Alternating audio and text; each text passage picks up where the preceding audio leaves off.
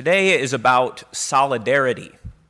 Not solitarity, but solidarity. Those are close words, aren't they? There's only one letter difference, but they are worlds apart. Solidarity, not solitarity. To help you think of that, I want you to imagine we can take our lesson this morning. You don't have to imagine it. We can take our lesson from the animal world. Consider the wolf. The wolf. There is kind of a popular um, myth about a lone wolf figure, right? Someone who goes their own way. That's going to be our figure this morning for those who choose the path of solitarity. And the solitary wolf is sometimes in our minds held up as this heroic kind of figure. But is that the way it works in nature? In nature, is the lone wolf the great figure of strength, of power, of vitality, of survival? Or is the lone wolf the one who is probably out of luck? In nature, solidarity is far better than solitarity, at least if you're part of the wolf pack, because in the pack, in the pack there is strength, in the pack there is power, in the pack there is a whole bunch of wolves all around each of those individual wolves, and the solidarity is stronger than the solitary. That's true about wolves, and it's also true about humans. Just consider how they punish criminals. If you're in prison and you step out of line, what do they do to make your life more miserable? They don't put you with more people, solidarity, they put you by yourself, solitary confinement on our own, alone, cut off from everyone else. That is the way of suffering. That is the way of pain. That is the way of punishment. But in a group, in a group, there is power. And this is what I mean about solidarity. You are meant for solidarity, not for solitarity. Now, as Americans, we often embrace that lone wolf figure, right? We like to consider ourselves self made men and women. We can figure it out ourselves, we can do it ourselves just like our ancestors did before us. The problem is, that's not a true story. No man lives life alone, and no one who is successful, barring a few marginal exceptions, but no one who is successful does it by himself. It is within the group, within the pack. It is with a whole host of friends, of brothers, of companions around us that we truly thrive. And this is what we celebrate this morning. Not just human solidarity, not just standing in together, but that God, the Son of God, aligns himself with you. That's what the baptism of Jesus is all about. That Jesus did not come to be a lone wolf figure, but that he came and joined himself to sinful humanity, that he stepped into that place that was totally reserved for sinners only. John did a good job of making sure everyone knew that if you go into the, this water, if you go into the waters of the Jordan River, you can only go in one way as a sinner. Remember what he said to the Pharisees who came out just to kind of watch? The Pharisees who didn't want to confess their sins? What did John say to them? You brood of vipers! You brood of vipers. Don't come out here just to entertain yourselves. Don't come out here just to check out and see things that are going on. This is a place for sinners only. And so he was confused when Jesus came and said, John, I want to be part of that group. I want to align myself with this pack, this pack of sinful humanity that is going down under the waters of the Jordan River. I want to stand in with them. I want to be in solidarity with them. John was confused. And wouldn't you be? John had long proclaimed that after him was coming someone who was far greater than him, someone whose sandals he wasn't even worthy to stoop down and untie. And now here comes Jesus, and he says, John, baptize me. John can't wrap his mind around this. Why would the Son of God need to be baptized? Why would the sinless Lamb of God align himself with sinners? Well, this is our joy this morning. This is our joy this year. This is our joy throughout all of our lives that the Son of God wants to stand in solidarity with you. That's what Jesus' baptism is all about. And so he insists against John's protests. And we're not told exactly what that conversation was. I'm sure it was a little bit longer than just the few words that you heard this morning. But Jesus insists on it, doesn't he? He insists on not going his own way, not going out as a lone wolf, but Jesus insists that this is how God's righteousness will be fulfilled by him joining himself with sinners. And so John consents. It's all very reminiscent of another story in the Gospels, isn't it? Do you remember on the night when Jesus was betrayed, how he stooped down to wash the feet of his disciples? You remember how that was the job of a servant, right? And how Jesus took off his outer garments, how he wrapped himself in the servant's garb, and he bent down with a bowl of water to do that most menial of tasks, to wash the feet of his disciples. And what did Peter say? Well, he said the kind of thing that John probably said Lord, far be it from you to do this. This is beneath you. This is the kind of thing that only the lowest person does. And yet Jesus insisted to Peter, This is why I have come. You don't understand what I'm doing now, but you will understand it later. That's exactly what Jesus was saying to John at the Jordan River, and that is exactly what we celebrate this morning that Jesus insists on standing in with you. Now, who would you stand in with? Would you stand in solidarity with people who are of kind of low status? Would you stand in solidarity with people who you have really nothing in common with? We can understand standing in with those who we like. We can understand standing in with our family, those who we share blood with. We can understand standing in with those who have the same political views as us, those who think the same way about us.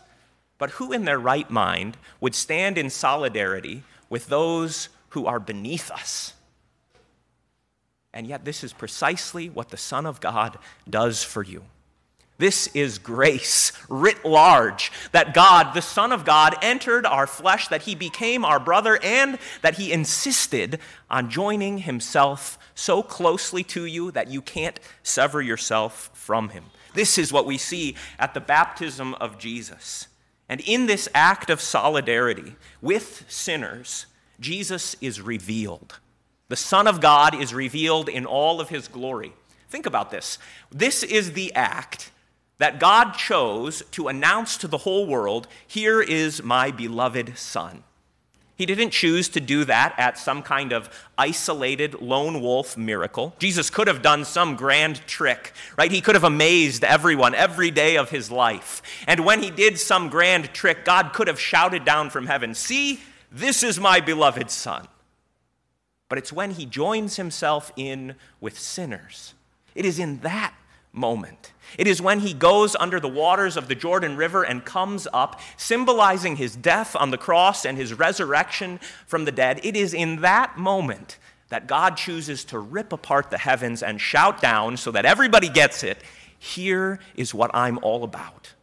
Here is where the Spirit comes. Here is where the Father's voice descends on Jesus. Here is the good pleasure of the Almighty God, not to stand as an isolated lone wolf but to join himself to sinners. That's what Jesus' ministry was all about. It wasn't about doing tricks, it wasn't about performing random miracles, it wasn't about going his own way, but it was about joining himself to you. This is why we celebrate solidarity. Not just human solidarity, us standing together, holding hands and singing kumbaya, but we stand in celebration today with the Son of God that Jesus, the sinless Lamb, has come into our world and said, Here, let me take your sins. Here, let me take your pains. Here, let me take your griefs. Here, let me take your death into myself. And let me give you in its place my life. Let me give you in its place my forgiveness. Let me give you in its place my joy. Let me give you in its place my standing before the Heavenly Father. This is what solidarity is all about. When I was a student, I was a good student. I don't like to brag, and I'm not bragging, but I was a good student, and so I dreaded group projects. Maybe you remember that. I dreaded group projects because I knew what it meant. It meant that I was going to do all the work, and the other people in the group were going to get my grade. And that just wasn't fair, you know? But suppose you were one of those, you know, less fortunate students. Group projects sound pretty good, don't they? I don't have to do the work. I know David's going to do the work, and I can get his grade. Well, in some small way, isn't this precisely what Christianity is all about? That the Son of God comes into our world and he says, Look, let's make it a group project. Let me take your place. Let me live out a perfect life under God's law. Let me do all the work for you and let me give it to you by grace. Now, again, I say it's only in a small way like this because we aren't meant to be resentful. We aren't meant to kick back and take it easy. But instead, the love of Jesus Christ, his solidarity with us, is meant to enkindle in us that same sense of love for him. And this is why today we celebrate not just Jesus' baptism in the Jordan, but we celebrate our baptism into him. Because as much as he has made himself one with you, so also in holy baptism, you have been made one with him. The solidarity goes both ways. This is why when the Bible talks about baptism, it uses, the preposition into. You have been baptized into something. You have been baptized into a pack. You have been baptized into the wolf. You have been baptized into Christ Jesus. And so you are not a solitary person. No Christian is a solitary Christian. You are part of the body of Christ. You are in solidarity with Jesus baptized into Christ, baptized into the name of the Father, the Son, and the Holy Spirit, you never stand alone. Think about how wonderful that is. In your darkest moments, in your worst fears, on the darkest of nights, on the coldest of days, you are not alone. Christ Jesus is with you, standing among you, standing with you, saying, I will be yours and I will give you my strength, I will give you my power, I will give you my life.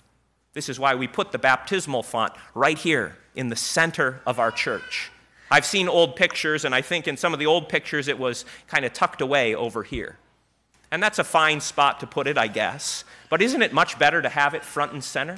Isn't it much better to have the font open with water in it every week, not so that we can be rebaptized as if we needed it all over again, but so that we might dip our fingers in there and trace the cross on us, remembering that as we have been united into Christ, so we also live in him. That water never really dries off of you who are baptized. The water of holy baptism never gets old, never gets stale. There's never algae that grows over it. The water of holy baptism always stands because in that water there is a promise. In the water there is the Word of God. The Word of God that says, I will never leave you or forsake you, I will be with you always. So you are part of something wonderful. You are not solitary individual Christians who just so happen to come together and find like minded people here. No, you are part of a group of solidarity. And that life of solidarity has to be nurtured, doesn't it? Think again of the wolf pack. In the wolf pack, the wolves don't just think, well, we're all part of the same group, so that's great, but now we're all going to go do our own thing. They work together, don't they? They live together, they move together, they hunt together, they eat together, they do everything together. And the life of a Christian is meant to be like that. You have been brought into the body of Christ. You have been united to Jesus Christ. You have been baptized into his name. And so you can't think of yourself as a solitary figure any longer. You must think in these terms solidarity. That what happens to your brothers and sisters in this place somehow affects you, even if you can't figure it out quite fully. And what that means is you should get to know each other, right? Let's, put, let's make this very practical. It means that you should spend time together. After all, solidarity is not just a concept, it is meant to be lived out. So make it your aim this morning, make it your goal, make it your resolution this year to be here every week, every Sunday. Every Sunday, say, I'm going to be part of the church. I am going to gather in the name of Jesus Christ. I am going to worship with my brothers and sisters because I need it and because they need me. That's how solidarity works, isn't it? It is a two way thing. When you are weak, then those around you are, the others are strong. And when you are strong, there is someone else who is weak. So make it first and foremost your aim to be in worship every week, showing solidarity with your brothers and sisters in Christ. But when you go out from this place, don't let that baptismal water be forgotten. Don't let that baptismal solidarity disappear. Begin to think with Christ. He is our wisdom, St. Paul said. And so, when you think about your goals for the week, when you think about your job and the work that you are called to do, consider how you can do it in honor of Christ. Consider how His Word and how His teachings and how His commandments influence your life as a father, as a mother, as a child, as a friend, as a worker. In all of these things, you are meant to show solidarity with Jesus Christ. And as you do that, you show that light of Christ out into the world. And finally, you should get to know one another. I already mentioned this before, but when you come up for communion this morning, and when you see people going back to their seats, if you don't know someone's name, well, we could make everyone wear name tags, but I don't like forcing these things. Introduce yourself. Ask them who they are. Ask them where they're from. Ask them what they do. And if you're so bold, if you can handle this, maybe even consider inviting someone over to your house. That seems almost like not even worth mentioning from the pulpit, but I think it is. I think it is in our world where everyone is so isolated, where everyone is so solitary, and where we substitute these virtual forms of connectedness for the real thing. What happens to people? They become disconnected, lone wolves. And we are not meant to live that way. The church is not meant to be a bunch of isolated people throughout the week who just happen to see each other in this building, in this place for an hour. We are meant to live together, to share our lives together, to share our tables together, and to act together in the world. So make it your aim to live out this solidarity. Because in the solidarity of Jesus Christ, in the solidarity of the church, there is this wonderful blessing that you are not alone that the Son of God joins himself to you and joins you to himself and says, I will never leave you or forsake you. Hold fast to me. Find your life in me. Find your wisdom, your sanctification, your redemption, your salvation in me. To him be the glory now and always. Amen.